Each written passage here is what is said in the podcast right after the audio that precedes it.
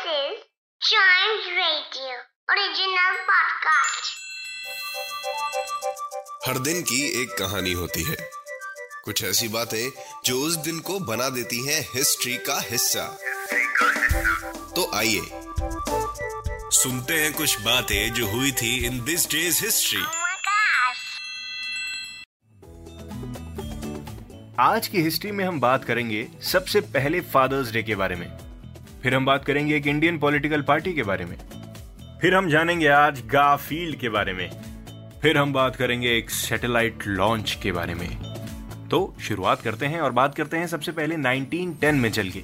1910 में आज ही के दिन सबसे पहला फादर्स डे सेलिब्रेट करा गया था। सबसे पहला फादर्स डे इन वॉशिंगटन हमारे यहाँ ट्वेंटी जून को पड़ता है। फादर्स को ज़रूर विश करिएगा। बढ़ते हैं आगे 1966 में। आज ही के दिन Indian political party Shiv Sena founded in Mumbai पढ़ते हैं आगे। 1978 में गाफील्ड ने अपना डेब्यू किया था। गाफील्ड वही the holder of Guinness world record for the world's most widely syndicated comic strip आज ही के दिन उसने अपना डेब्यू किया था।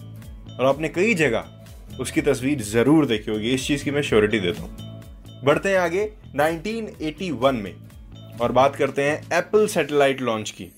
नहीं नहीं, वो एप्पल नहीं, जो आप सोच रहे हैं। दूसरा एप्पल है ये। इस एप्पल की फुल फॉर्म है airline passenger payload experiment APPLE India की सबसे पहली three axis stabilised experiment communication satellite आज के दिन लॉन्च की गई थी। And it is considered an important milestone in India space programme आपकी इंफॉर्मेशन के लिए बता दूँ।